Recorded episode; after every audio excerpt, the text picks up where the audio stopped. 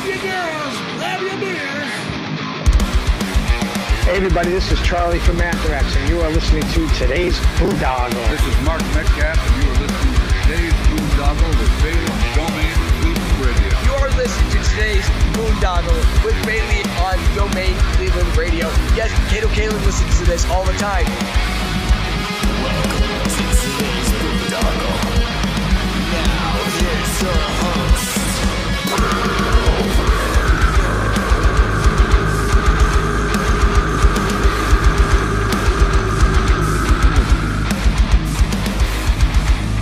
I am Monty Heath, so one Heath, and you are listening to today's Boondoggle. Hey, what's up? It's John from Skillet, and you are listening to today's Boondoggle on Domain Cleveland Radio. Fasten your seatbelts.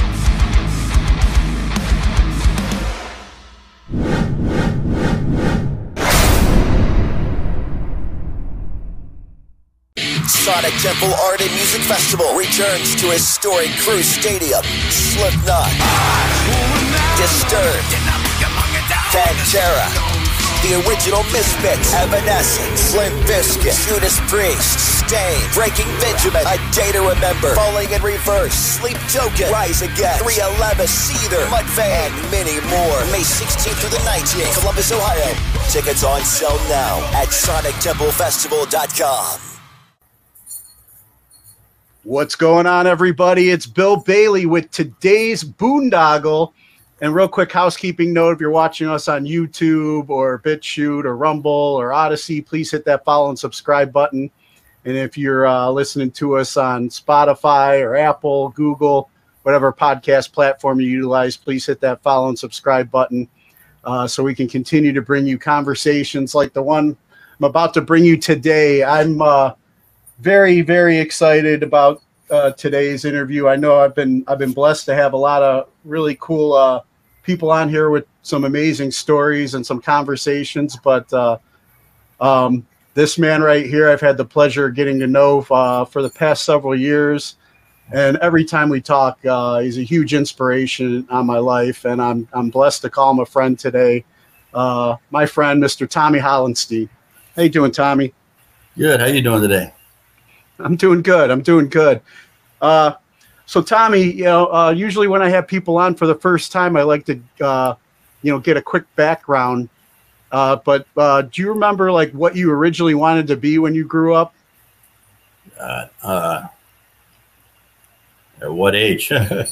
Yeah, like as a, mean, as the a little littlest kid. age was probably a popsicle man.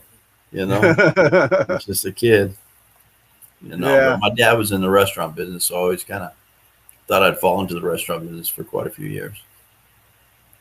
Okay, and then like when was it where, uh, you know, like uh, art started uh, calling you?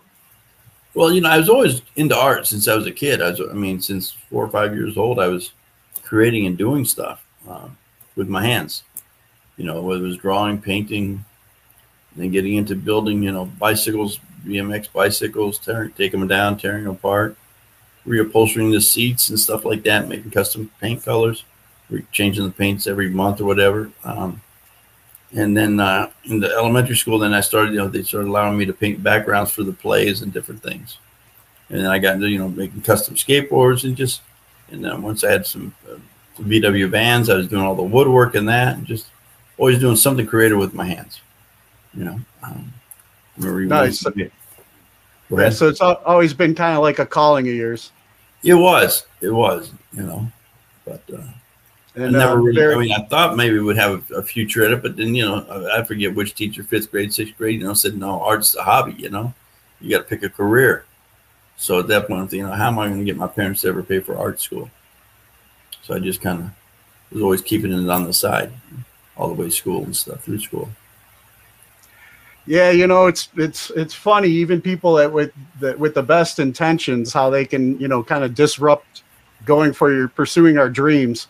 You know, as a as a kid, you know, we can either have a positive uh, influence that encourages you, no matter how far out it sounds.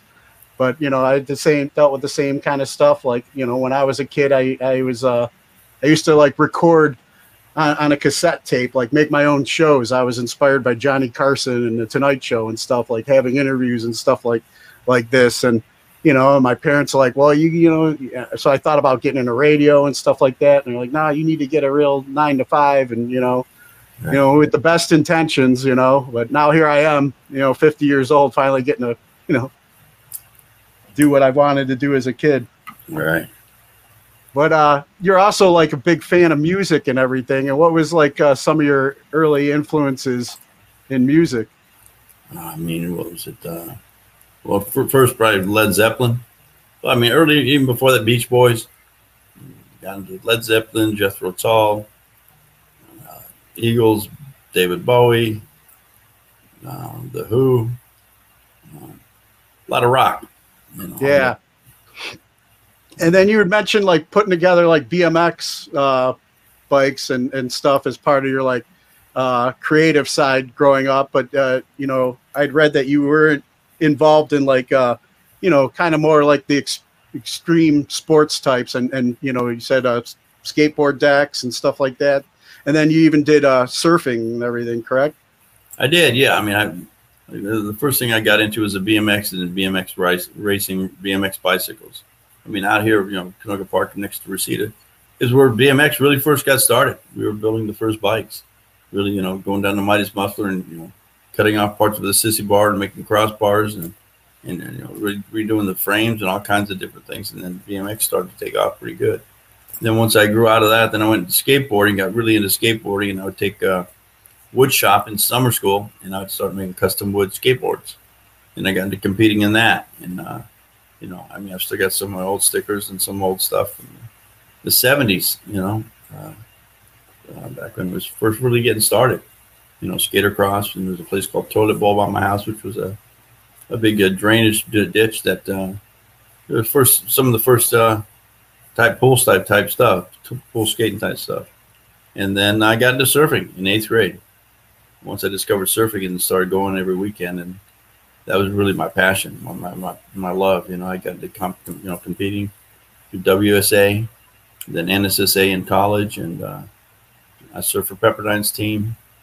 And I moved to Newport Beach when when I went to Orange Coast College for a couple of years and surfed Newport Beach for a couple of years straight. And like I said, I had a VW van, so every weekend I'd always take off and go do a weekend trip down to San Diego or up north to Santa Barbara, Rincon, various beaches, depending on you know if it's summer or winter. Yeah. So you got like really active in that scene for a little while then, huh? Oh yeah, absolutely, absolutely. You know, living in Southern California, 20 minutes from Malibu Beach. You know, and at one point, I, you know, my parents had a condo right in county line, and I got a, you know, my first job out of high school was flipping burgers at the Line Shack, which was a hamburger stand on PCH, uh, right across from Neptune's Net. It's no longer there, so people don't even have any idea there used to be a hamburger stand. And the owners, uh, Ray Gann and Clark Merritt, then they built a surf shop alongside of it as well, uh, Pacific Vision Surfboards. So yeah, I, I you know, it was the job of the year for sure. You know, you Yeah. get two surf breaks, paid cash, and hamburger meal for free every day. Yeah, I think I remember you sharing that story with me before. Like, yeah, you get the flip burgers, get get fed, and then on lunch break, get to go hit the waves. Exactly. Nice. And then, uh, you know, as uh, that went on, uh, you know, like I think some of your top three things that uh, I recall talking to you about were like, you know, surfing, sunshine, and, and, and women. Uh, Wow. You know, as you started grow getting older, there, you know, what was that that a whole uh, culture like in that scene uh, back in that day? Well, I mean, it was just there was a great beach scene. You know, I mean, there was a lot of private beaches still there, a lot of private surf spots that nobody really knew about, spots that you said you used to have to hike down to, you know, and then you tell a couple of girls about it, and then they'd bring all their girlfriends and watch the surfers. Um, so you know, it's just uh, it was all just part of this summer scene, then brought in you know to the winter. Um, we surfed through the winter as well, but uh, it was just a great lifestyle. You know, Malibu down there was just. Uh, you know, Malibu, Topanga, all the beaches, the county line, staircase, zeros. Had some great, great times down there, great memories. Nice, yeah. And then, um, you know, uh, back to like some of the uh, uh, biking and stuff you you did. Uh, like I mean, even you know, you would go from surfing and then you'd get into the the biking. Let's talk a little bit about uh, some of the when you got into mountain biking and Yeah, I got into mountain biking. Well, because when mountain bikes first came out, somewhere around 83, 84, I'm thinking. Um, by 84, I had my first uh, Schwinn High Sierra. I think there was Schwinn's and Stumpjumpers. That was the only thing. And then once that started to come out, I'm thinking, man, I've got to start. I've got to really get into this deep because, you know, since I used to BMX race, I could. I know this. You know, they, they're starting to race with the uh, mountain bikes, and uh, so I started really practicing hard. I you know go to work every day and come home and ride. Well, ride in the morning before I went to work. Come home and ride in the afternoons again, and uh, just really build myself up. and then that was like uh I mean, you, you kind of were competitive with, with with both of those. You actually competed for a while. I didn't compete in the mountain biking yet. No, I was just preparing to. Uh, it really because it was just getting started, uh, and then I ended up having a, a, a bad accident. Uh, in Yeah, and you know, I wanted to get into into that and uh, you know that part of your story, but like real quick, when you were doing the BMX and though, that was competitive. So Yeah, competitive. I did the BMX competitive, but yeah, at uh, uh, Chatsworth Park South, we used to the uh, Devonshire Division Police Department used to put on races every other Saturday. So I used to race BMX bicycle, and I also had a sidehack car. My buddy Ray was the peddler, and I was the monkey. I was the one pushing the sides and throwing my weight side to side to keep the, the third wheel down. So, but yeah, it was it was great. It was very competitive. It was, you know, it was, I mean, it was an active time back then for kids. I mean, there was no way we spent any time in the house. There's no computers, no computer games, stuff like that. We were outside every day, practicing and uh, you know, and, and building bikes and trying to build them lighter and faster. You know, taking them apart, just tearing them down, building them back up. You know, like I said, also you know, repainting all the time too. And that was part of your like uh, where some of your art creativity would come into play too. You would add your own personal touches to it. Oh yeah, absolutely. I do different fades on the paints and different things. Um, you know, tape it off, different you know, combinations of colors and stuff like that. And then, like I said, you know, then do some sort of a rear upholstered seat to match it to the front, and uh, different things like that. Nice. And uh, going back to what uh, you were referring to, you know, you started getting uh, into the mountain biking, and then uh, you know, unfortunately, that's when uh, you you suffered that accident. Uh, you want to share a little bit about that that story? Yeah, it was uh, March 10th, 1985, real sunny day. I went for a bike ride that morning, came home, got my VW van. I had a 1963 VW split window van. Went and had breakfast in the kitchen at my dad's restaurant. Drove out to Malibu, went to my friend's surf, surf shop, Zuma Jay. Talked to him for a while about getting a new board and stuff. And then uh, came back home and then decided to go for one more ride with a friend of mine. And we were headed towards uh, Bell Canyon taking a shortcut across the kind of construction lot where there's going to build build uh, new houses. So there's a dirt lot, a slope, a dirt lot, and a slope, which I'd gone down a week and a half prior to, and it was all slopes. So I went down the, the first uh, slope and then across the second lot, down the second slope across the third lot, and what should have been a third slope was five and a half feet straight down and about four feet out and two feet up to build a retaining wall. And all of a sudden I got there and just caught me by surprise. I said, "Oh my God, this is going to be a bad one."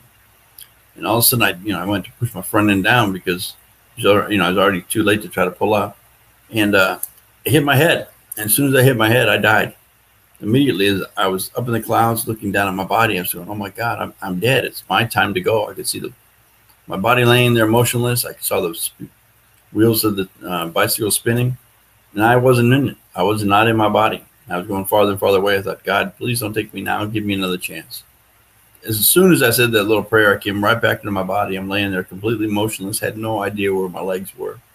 Didn't really feel any pain, could only shrug my shoulders up and down like this. And uh, saw my wrist was kind of laying limp. I thought, damn, that's not a broken wrist. I don't feel any pain. I'm, I'm paralyzed. I'm still going to die. I mean, my lungs will probably fill with fluid, and I'll, you know, and I'll drown in my own fluid. And a buddy of mine, Dave, was about 20 yards behind me. So when he got to me, I said, Hey, Dave, don't move me, don't move me. I said, I broke my neck. Nah, nah, you broke your collarbone, you broke your collarbone. I said, No, I broke my neck. Go hike up to a house, call the paramedics, and call my parents. So he called both people, you know, the paramedics and my parents' house. And my mother, I could hear a horn honking within minutes. And I said, Dave, go find me that. That's my mom's horn. Go find her and bring her to us. And he did. And she's an ex-Marine. She just kind of lost it a little bit, but you know, she kept me pretty calm. And then, uh, you know, waited for the paramedics to show up. I could tell them what I could feel, what I couldn't. And then they taped me to a board that it would be uh, less traumatic to fly me out of there than drive me out of there. And uh, so that's what they did. They flew me over to Northridge Hospital, where I was met on the roof. You know, cut my clothes off me in the ER and taking X-rays and IVs and all kinds of monitors and telling me I needed to uh, put a trach in because I was not going to be able to breathe. I broke my neck at C4-5, and I refused the trach. And they thought, well, you'll you'll never make it through the night. They called the priest in to give me my last rites. I'm thinking, nah, if I made it through the day, God's not going to let me go through the night. And so I still continued to refuse that the breathing treatment, the uh, the tracheotomy. But then they wanted me to do breathing treatments for the next, you know, every two hours. And I'm thinking, ah, that's you know, if I get you know pneumonia, it's for old man. How am I going to catch pneumonia? I'm 24 years old in great shape. Because like I said, I've been riding every morning and every afternoon after work. And uh, so I didn't really take the breathing treatment seriously. Within a week, I caught pneumonia. My left lung collapsed. I was really literally fighting for every breath I took for the next 19 days while I was in intensive care. You know, they put put my head in traction the first night for like seven nights, and then they put uh, put a halo on the following Saturday. And every time they would sit me up, my neck was still slipping when they would take an X-ray. So they said, "Look, you know, you got pneumonia really bad. You're not going to beat this thing. You know, it's going to kill you if we don't get you sitting up straight." So I could only sit at about an 80 degree angle because I was uh, really lightheaded. I'd pass out and stuff. My blood pressure still today is only 70 over 40. So anyway, so then they um, um, they did a fusion on my neck. I went into surgery. They uh, put some screws in my neck, but took some uh, bone pieces off my left hip and fused four, five, six, and seven together.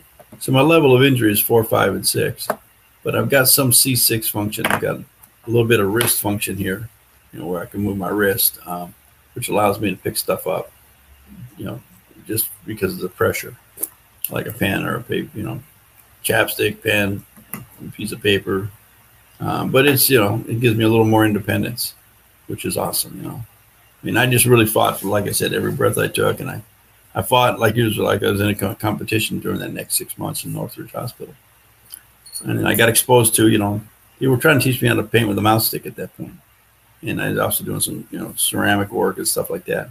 But the mouse stick thing just was not fluid for me. I know there's a lot of great mouse stick artists out there like Joni Eareckson and stuff, and I knew of Joni's work before I even had my injury, and uh, but it just wasn't fluid. So I kind of just didn't do anything artistically for quite a while. You know, and it was just focusing on getting better for the next two years, and then got a you know small part time job working for Science Diet Dog Food right after I got my first service dog with Weaver. Yeah, so that was like uh, um, part of your therapy. They wanted you to get into art to as right. part of your recovery, like, and uh, you didn't. I mean, and, and art was already uh, a passion of yours.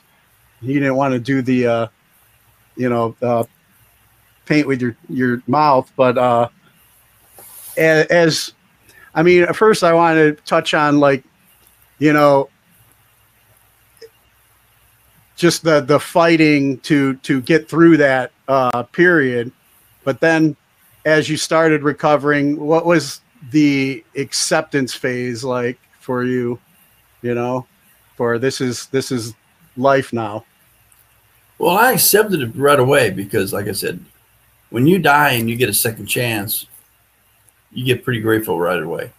You know, and yeah. the other thing was I was in there with 13 other people with spinal cord injury. One guy was drunk, jumped off a roof that into a shallow pool. One guy was in a car with a drunk driver on high school graduation night. So he's blaming himself and blaming the driver. Another girl was in the car, a girl I happened to know. We went to Pepperdine together. Uh, her uh, friend fell asleep at the wheel and they went off a PCH and she ended up breaking her neck. So, and another guy was 13. And his friends thought it'd be funny if they loosened the front tire on his bicycle front tire fell off and broke his neck that way. I mean, I didn't have anybody to blame. I didn't, which I thank God for. And it wasn't an accident. I wasn't high on drugs. I wasn't drunk. You know, had nothing to do with any of that stuff. So it made it easier to accept. And then getting a second chance, like I said, in life, you know, you just, I just started being grateful for everything I, I still had. I just had to fo- put the focus on that. I didn't really think I'd be paralyzed forever when the doctors were telling me, ah, you know, I'm going to get a miracle. By the time I, the six months comes, I says, and I broke my neck March 10th. And when they were telling me I wasn't going to be surfing that summer, I'm thinking, no, I'll, I'll be out here before summer. I've got to surf this summer. And all of a sudden that started playing. You know, I spent the hospital, spent every night at the hospital. You know, all of March, all of April, May, June, July, August. I got out late August. You know, and it got this set this set in that it was pretty real. Plus, nobody else was. Well, one or two people ended up walking out of there, but uh, that wasn't my fate. You know, but uh, I've been blessed. I you know had good insurance at the time, had a great family, a lot of support, a lot of friends that were, you know, coming to visit me on a daily basis, and. Uh, like I said, I used to be competitive, so I just had to take this to another level of being in a competition and just trying to get better for myself. Yeah, you know, I, and um, I mean, it's your your faith I, I, through this uh, through getting to know you has always been I found you know been such an inspiration to me. Uh, you know, when I'm getting those woes me's and stuff like that, you know, and then I get to you know get a chance to talk with you and how you're able to, you know, share your experience and everything. Um, you, it, it seems like, I mean, after have, like you said, after having God given you that second chance, he wasn't just going to give you that second chance and, and let it be wasted. So, um, you get that second chance and you keep this, this, this gratitude and this positive attitude, but let's talk about, you know, um, you know, you're getting out. This is a part of your life, and you're out, and then you get into um, back into the, the world, and then, you know, kind of like the party scene. Well, I was 28 days sober at the time I broke my neck. I had already stopped partying because I was going to school for Nick Harris Detective Academy. I had uh, one day left to finish before I broke my neck. I broke my neck on a Sunday. My final day of school was going to be that Tuesday. So I, you know, I, you know, before I got out of school, I said, you know, I've got to just stop partying. You know, so I do a lot of cocaine and, you know, hang out the bars quite a bit. Um, you know, and I put all that to an end. And uh, like I said, it was 28 days sober when it happened. So I continued that, that path. You know, guys would bring meetings to me at the restaurant, a lot of support. I mean, at the hospital, you know, and uh, stayed stayed really positive that way. You know, but then all of a sudden, when I wasn't working, 15, 16 months later, I'm running out of money well, maybe I could do a little cocaine and sobriety. So I started getting into, you know, dealing and I started feeling guilty after a month. And next thing you know, I'm using again and partying like crazy and selling kilos of cocaine. And I don't know, about seven, eight months later, come March 3rd, I'm surrounded by 17 FBI agents uh, and getting arrested for two kilos of cocaine conspiracy on to, to uh, distribute 20 on a bi-monthly basis to this person. So I ended up getting six months of house arrest, five years probation, uh, 40 year suspended sentence. Uh, it was pretty much of a nightmare at that point. I had to move from where I was in the valley to LA um, to, uh, you know, get, get a new new PO. There's some a lot of craziness went on at that point. But then, uh, yeah. yeah, you would, uh, you know, you shared, uh, like I said, I've, I've heard some of your story before, but um, you know, I always was curious, like, you know, I mean, you're in a, you're in a wheelchair and then you're dealing. Like, was it like kind of like no one's gonna ever suspect, you know, me, you know? Yeah, that's what I kind of thought, but you know, plus, uh, you know, I um, she's the housekeeper. Just text me and say she's here. She's gonna walk through here in a minute. Um, right. Yeah, I did. I thought nobody's gonna suspect me. I thought, you know, this is um, you know, but I but then I you know started partying. I didn't really care about anything at that point. You know, I started hanging out with lots of girls and just partying and thinking I was really enjoying life once again. You know, like I, I got I got a great life back. You know, but it was just a you know, it was all a lie.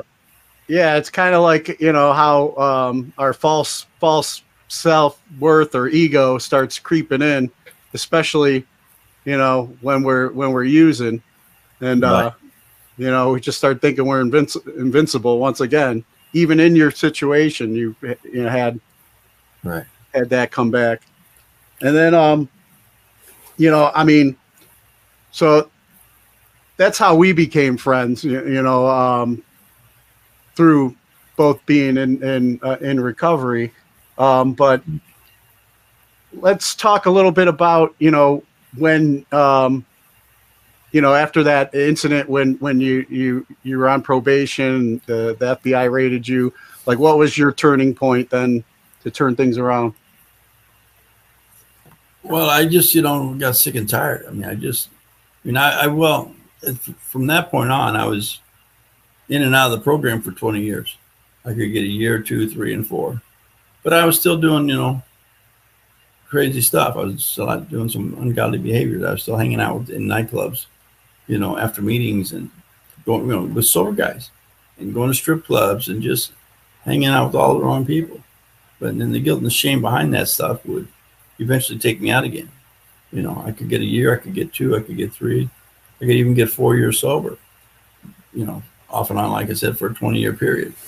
And then I started partying again one more time and then started smoking cocaine really bad. Was spending all night, all day in the house here. You know, and then I was still in contact with my sober buddies.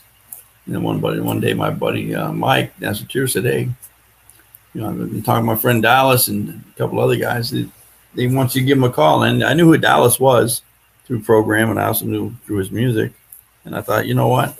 If somebody that doesn't even know me from Adam. I, I want at least the, the, the phone call um, to say, yeah. Hang on one second. The housekeeper's going to walk by. Are you going to be able to stop this for a second, e- edit it?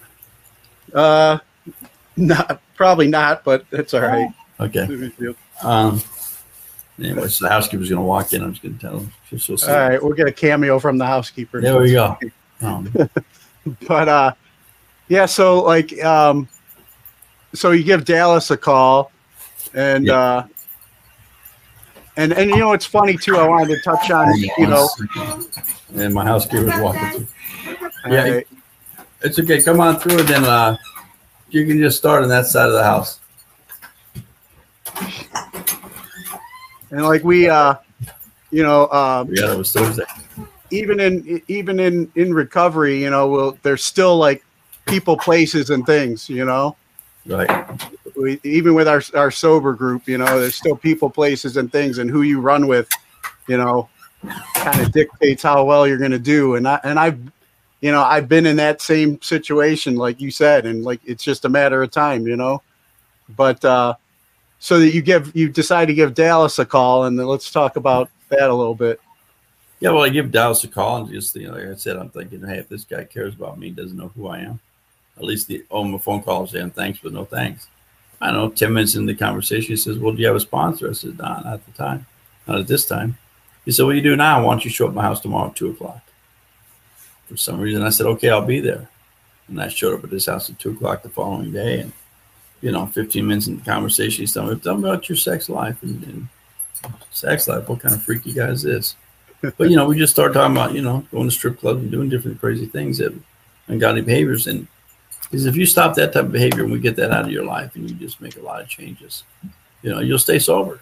And uh, so I trusted him, you know, and then he invited me back to his house that following Sunday for a men's group, and then introduced me to a you know a men's stag group where everybody had to share. Just going around the room, going, "Oh my God, everybody here's got to share." You know, can't hide the corner and then invited me back again on a Monday night for another men's stag, which was just a room of remarkable people um, with long-term sobriety, a couple of newcomers, but uh, just real stable guys, you know. And then they had started that meeting in Dallas's um, hospital room when he was getting a liver transplant. So it's just a solid group of guys that really cared, and just all they cared about was helping you get through what you needed to get through to stay sober one more day and I just really, you know, gave it hundred percent. Really trusted God was going to speak to Dallas to speak to me, and anything he asked me to do, whether it was in the big book or not, I'd be willing to do it. So that's what I did, you know, and uh, really did everything he asked me to do. Really worked the thorough steps, and you know, and took, took uh, commitments and meetings, and really got involved with men's groups. And it was a game changer for me. You know? Yeah, and once you followed his advice, that's when it really started uh, changing for you. Then, Yeah, you know, if, if you really trust God to have you speaking through somebody that you trust, it's going to work. You know, um, and that's what I had to do. You know, so, you know, I've, had a changed life ever since then. I've, you know, I finally got back into art, and you know, I, I was already painting, you know, quite a few years ago, 23 years ago or so. I, you know, as my first service dog got older, I kept thinking, one day I'm going to roll through a puddle of paint and have the dog walk through a puddle alongside of me so that we could go across the board together and uh, create a painting so that uh, I'd have a memory of he and I other than just a photograph. And I've got that painting, not this one behind me, but on the wall to my left. And uh, so that's it, you know. I mean, that's how that, that the whole art thing got started for me back once again. yeah, that was uh, Weaver. Then your your Yeah, original that was service originally my dog. first uh, about a 90 And- pound full and- yellow and- Labrador dog. And, uh, Yeah, and, and, Weaver kind of was uh, kind of helped you pick your your way, your unique way of doing art. Then, kind of inspired that, or yeah, God used the dog to get me back into it. You know, otherwise I never would have had any reason to think, hey, I'm going to paint with the tires of my chair. Why would I want a reminder of my accident, in my wheelchair, on a daily basis? But also when God showed me the, the love that I had for that dog, and the, the how that dog really got me more independence and got me more freedom. And you know, me and my buddy Mike, who I mentioned earlier, you know, we started going to all every major sporting event you could imagine. We went to Final Four playoff games together, um, the Final Four final game um, uh, up in uh, Seattle. We went to a World Cup at the, in '94, I believe it was, in uh, the Rose Bowl with all six games in the final game there. Been to uh, a couple of World uh, Series, one with the Dodgers and one with the Angels. Um, Super Bowl. Uh, I just everything. So it just and then and that dog was there to accompany accompany me in, in all those events. So you know, every time I look at that painting, it just reminds me of you know what a great time I had with that dog, and you know that dog lived to be uh, 15 and a half. He was together with me a little over 13 and a half years. Uh, which that's you know and you kind of knew it, its its time was coming up, and that's what inspired you guys. Yeah. to do that Yeah. Art together. And and that's when I realized, hey, wait, I can use the tires of my chair. And yeah, I just started creating on a daily basis after work at uh, a place where I was selling wheelchair accessible vans at the time. So I'd gotten to that. That was my final, you know, my, my last job before getting into painting full time and creating art and doing gallery shows. And, and, and that um, I mean that's you know like a your unique way of creating art. Then that took off because of that. Um, like you said, God using you know uh, Weaver to help inspire that, but also God kind of you know continuing to use you know your accident and what happened to you you know what what with the with the other some of the other mindsets of the other patients that you uh, had experienced the same thing that you you were with you know you're what what could bring somebody down and just be you know depressing and a, a, a depressing reminder you've used now as art to inspire positive messages for other people that enjoy your art that now you know you're spreading positivity through your art now right. and uh like what it has been like uh and and the other thing is like your art's so unique that uh you can't really replicate any pieces everything is a new creation Right. Yeah, there's And, no uh, way somebody could replicate, you know, art with the tires of the chair. Which Yeah. is a good thing, you know. I mean, with AI and everything else out there now, and everybody's, you know, stealing everything, it's it's it'd be very very tough to recreate my my style, my type. I mean, I have taught quite a few kids how to paint with the tires of their chair. Um, you know, some art class back in England, and these little kids are, you know, using their tricycles and bicycles and stuff. You know, they call it the Tommy Hollenstein art class it's just cute. It's great. You know, it's inspired a lot of kids. And, you know, I get the opportunity every um, January to go down to the Aquarium of the Pacific in Long Beach. And there's a um, disability awareness weekend. and uh, I do two classes each, you know, on Saturday, on Saturday and on Sunday, where we have kids in wheelchairs sign up to take one of my art classes, and they all go home with a 12 inch by 12 inch panel that they created and painted by themselves. So it's a lot of fun. It's a lot of fun to see the joy in their face and kids getting creative and being kids. Yeah, let's talk about more a little bit about the some of the opportunities now that you've been given to uh, inspire other people um, with your your art and um, just your story.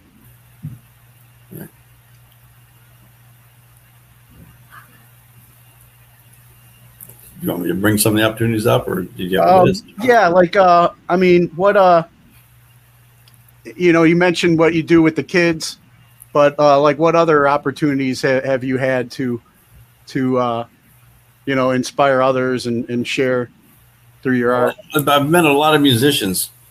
Um, you know, Slash was one of the first ones to show up at one of my shows one time, and I delivered a painting to his house, and we became really good friends, and kept that friendship all the way till today. Um, even with his kids, I've watched them grow up and stuff. You know, and I got introduced to other, other various musicians and stuff, and they, they they tend to like the art, and so I've been I have an opportunity to meet a lot of people I would not otherwise. You know, I mean, various people throughout the, all over the world. You know, I've done shows here in L.A., Phoenix, Seattle, New York. I've shipped I've shipped art all over the world. You know, one of the, the biggest opportunities, the most rewarding opportunities I ever got was I did a show at the Boston Children's Hospital with terminally ill kids. They flew me out there for about five days or so, and I did two days of painting with kids. And wow, I mean, those are terminally ill kids that, you know, a lot of them have already passed away from from that point. Um, just watching them coming in to do their chemotherapy and you know painting during the day, and I'd go visit them at night, and the, the girls would have their wigs off and laying on the nightstands next to them, and just just watching those kids fight, you know, and we like you know, I got to do a big painting where they all got to participate as well. And they also each got to take a painting home. So, you know, opportunities like that just, uh, you know, just are amazing. It's just, uh, it's a real blessing. You know, um, God's opened a lot of doors for me that I definitely could not open for myself. And a lot of opportunities to bring joy. That's uh, real meaningful joy, you know. Yeah, yeah. In that area. For sure. And then, um, you know, uh, let's talk about you know some of your like art shows that you have like uh, um, there locally. Um, how are those events usually go, and what what got you, uh, you know, when you first started getting into the doing the art shows? What was that process like? Well, it was an unorthodox process that I went through to get that first show. I started showing up at galleries with my artwork and talking to different people. Some people would slam the door on me. Some people would talk to me and say, "Nah, well, that's you, know, you got to submit through a website and different things." And then all of a sudden, I went local to a high-end gallery in Calabasas. I think it was back in 2005, and the lady really liked the art, and she said, "All right, let's let me go pick up my calendar. Let's pick out a day." And I had I sold nine paintings that night. You know, at least expensive painting was about sixteen hundred dollars that night, and it really gave me a boost of confidence, saying, "Okay, I can really do this." You know, and then from that point on, I just started hustling other shows. You know, showing with a track record that I had that I could sell art, and other galleries would start taking me along. And I did a lot of submitting overlying over computers and different things and different shows and museums and, and uh, universities, stuff like that. I mean, it's a hard hustle, but it's uh, it pans out, you know. And then when we got into COVID, you know, during lockdown, it was kind of everything shut down. There was uh, an app called Clubhouse where I, I was, it was like a private app. You have to be invited. Somebody invited me on. And I met people from all over the world on a daily basis. Some of us were on there like 15, 16 hours a day. Different Yeah. art groups. You could sign up for, you know, whatever different interests you had. There was a room going on for that, sometimes up to 3,000 people.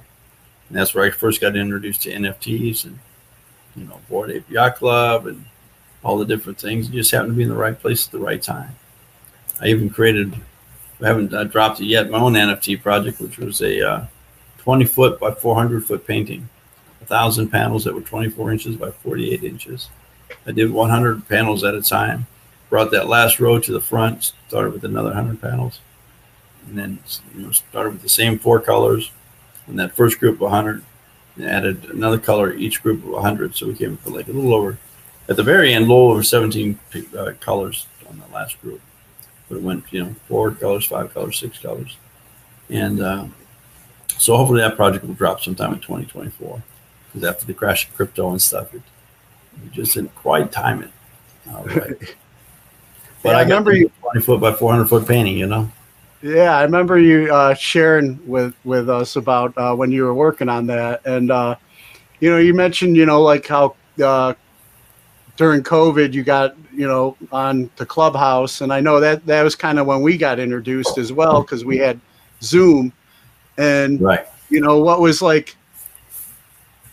I- mean, what was a time of uh, a lot of uncertainty, and and I know a lot of uh, you know uh, brothers and sisters that you know we lost because they they went back out, you know, and and um, I don't know. It was I, I look back at it as like a blessing, you know, because I was able to meet so many people and connect with so many people like yourself that I would never have, you know, had the opportunity to form relationships with, and uh, even during that time, it's like I've shared with people before. It's like you know, both my daughters are young women and they got their own lives and they're running around with their friends. So I don't get to spend as much time with them as I used to. But during that time, it's like we got to rekindle our relationship and and uh, you know spend more time together again. So you know, I look back at you know, it, it goes back to that mindset like you were talking about with the other people in, in the hospital too.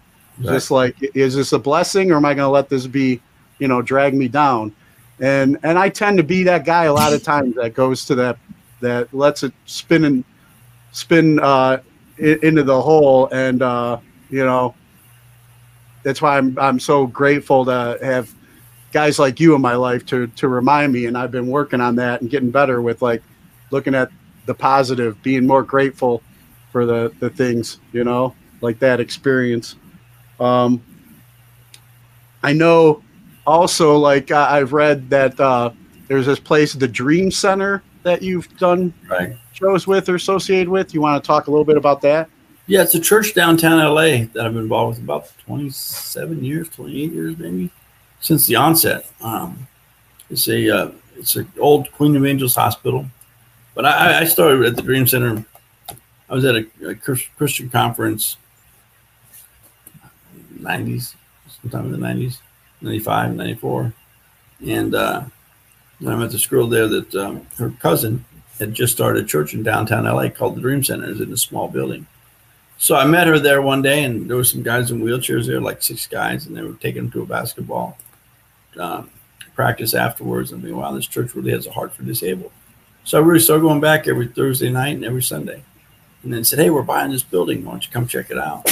And I saw that they had a gymnasium there. I thought, wow, I could bring those guys instead of having to drive them to Pasadena. We could do our own wheelchair ministry out of here.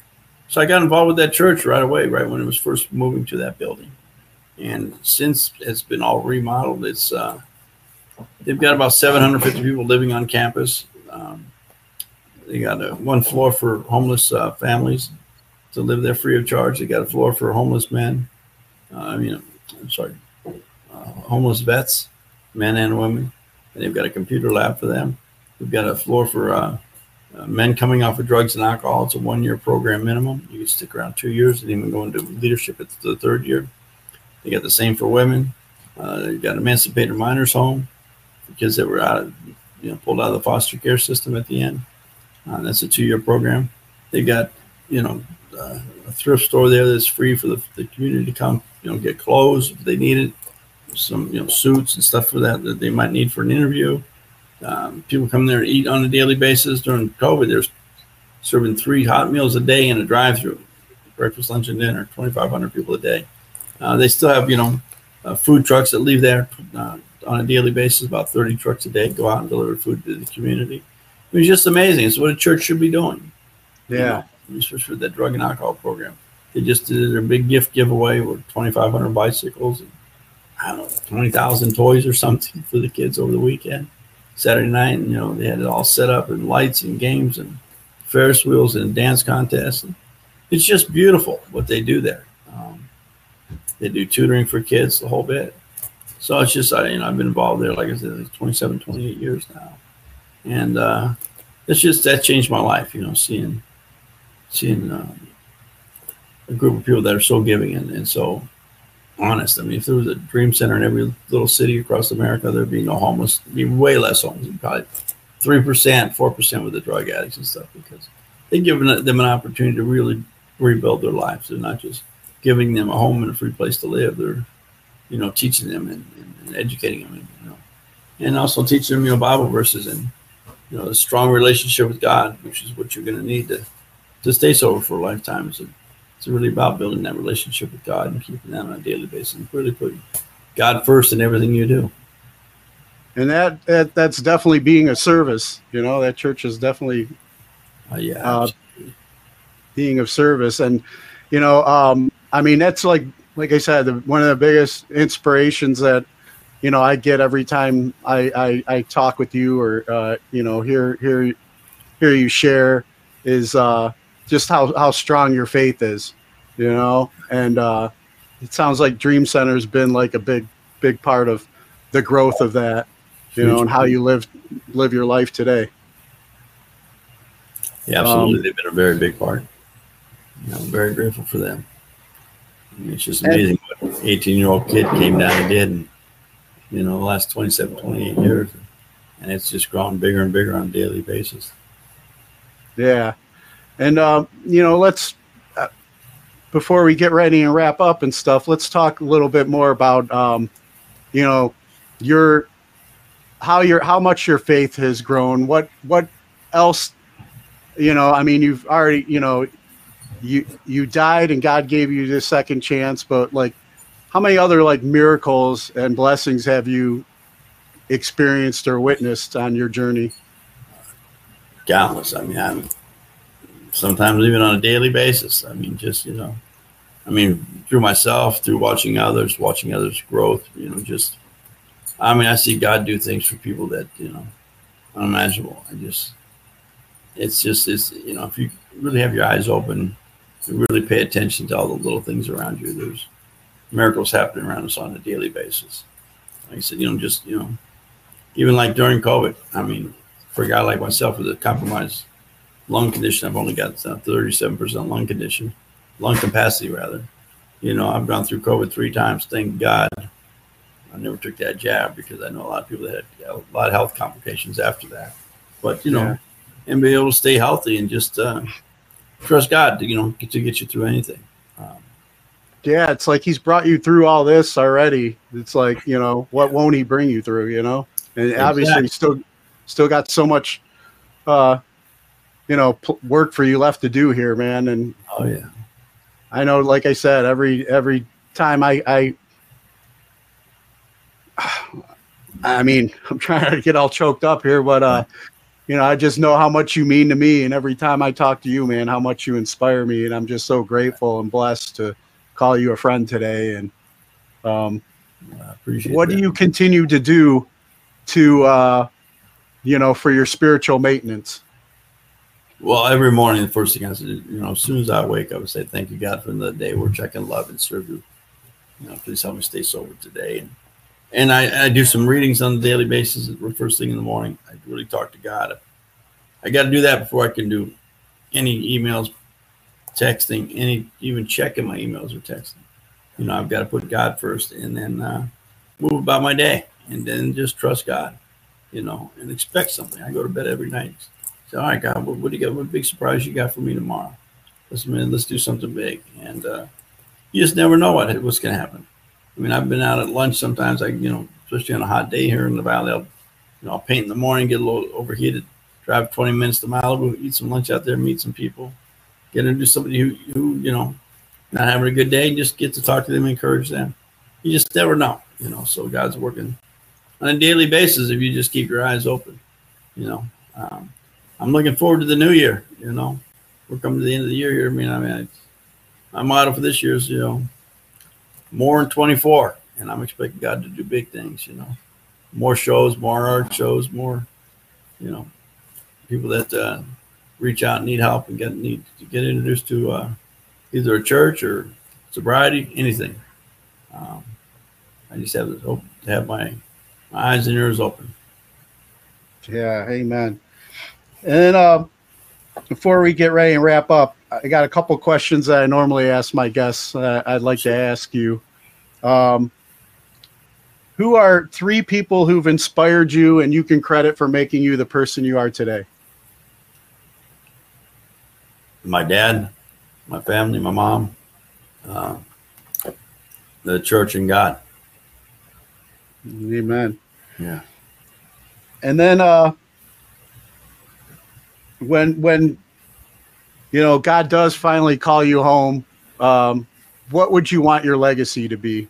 You know, how would you want to be remembered? Wow. Thought about that. Um, that I was a giver, you know.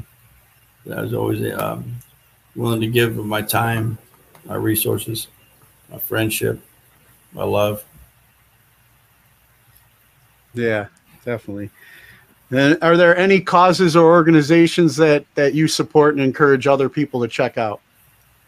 Um, well, Canine Companions for Independence. That's where I got my service dog. They're all over the country here. Um, Triumph Foundation, which is a spinal cord injury foundation. I'm getting ready to go to their Christmas party in a couple hours today at Northridge Hospital. They they're very involved with the Southern California spinal cord area. They do sporting events. They do um, uh, mentoring. They show up at the hospital on a daily basis for people that new are newly injured, and talk to them, introduce them to support groups, and just do whatever we can. You know, I've been trying to do as much as I can to help the uh, founder Andrew Skinner uh, build that as much as I can as well. And, and then any uh, message you have for our military members currently serving overseas? Just stay strong, man. Trust God. Thank you for your service. My mother was a Marine.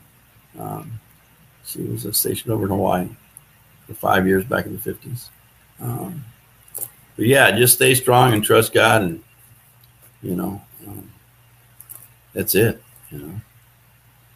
Enjoy yeah, I think all the all the times that we we've we've shared, I think that's the uh, this is the first time I found out that uh, your mother was a Marine too.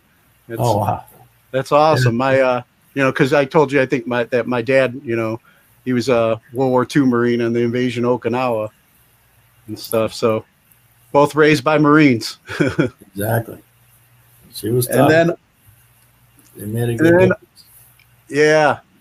And, and then um like for uh, anybody that uh, you know any of the audience that's like watching and getting to hear your story and know about you for the first time and want to like support your art and check out your art and you know uh, you know what you have going forward where would you send them? Go to my instagram tommy holland at tommy hollenstein or my, my website tommyhollenstein.com facebook tommy hollenstein. I'm on all the platforms tiktok the whole bit but everything's under Tommy Hollenstein. Nice. And then Tommy, I forget what was the you know I, I, I remember there was like a little mini documentary about you uh, that uh, was on Vimeo um, that I got to watch. It was very inspiring. That I would definitely encourage people to check out. But I forgot what the name of that was. It was called Rise. Uh, if you Google my name, you might find it there. I'm not sure, okay. but if you put Tommy Hollenstein a lot of stuff will come up. Watch the one that says Boston Children's Hospital or the water skiing one. There's a lot of fun little videos out there um, that have been different interviews and TV shows and TV newscasts. And yeah. Yeah, I like to see when I was uh, looking at, at some of the older stuff. I definitely like the the ones back when you were sporting the mohawk too. you like that, huh? Man, Tommy, you know, thank you so much for your time, man. It's always a pleasure uh, talking to you. you I, am so blessed to to have you a part of my life today, and uh, you know, you mean the world to me, man. And I appreciate you taking the time today to do this with me. Absolutely, I appreciate it, Bill. You know, cherish our friendship. I'm glad I got to do this, and uh, hopefully, it reaches a lot of people. You know. Yeah, yeah, I hope so too. And then, uh, you know, uh, hopefully in 2024, you know, I'll get to come out there to California and, and meet you in person, see Absolutely. some of the, artwork. Wait for this stuff. rain to go away. Get some warm weather. yeah, sounds good. Um, and then, real quick before I let you go, one last favor. Do you mind cutting a promo ID for me? Just introduce yourself, and you're listening to today's Boondoggle. Yeah. Uh, this is Tommy Hollenstein. You're listening to today's Boondoggle with Bill and Tom. Awesome. Tommy, thank you so much, brother. I appreciate it. And uh, Thank you. have a good time at your uh, party tonight. I will. It's going to be this afternoon. Yeah, it should be a good group of guys. Last year we had about 63 guys and girls in wheelchairs. That's pretty, pretty interesting. Wow. Wow, that's amazing, man. Well, thanks again. Thanks again for your time Thank and, you. and all you do, man. And, and we'll be in touch. All right. Have a great day. All right, you too.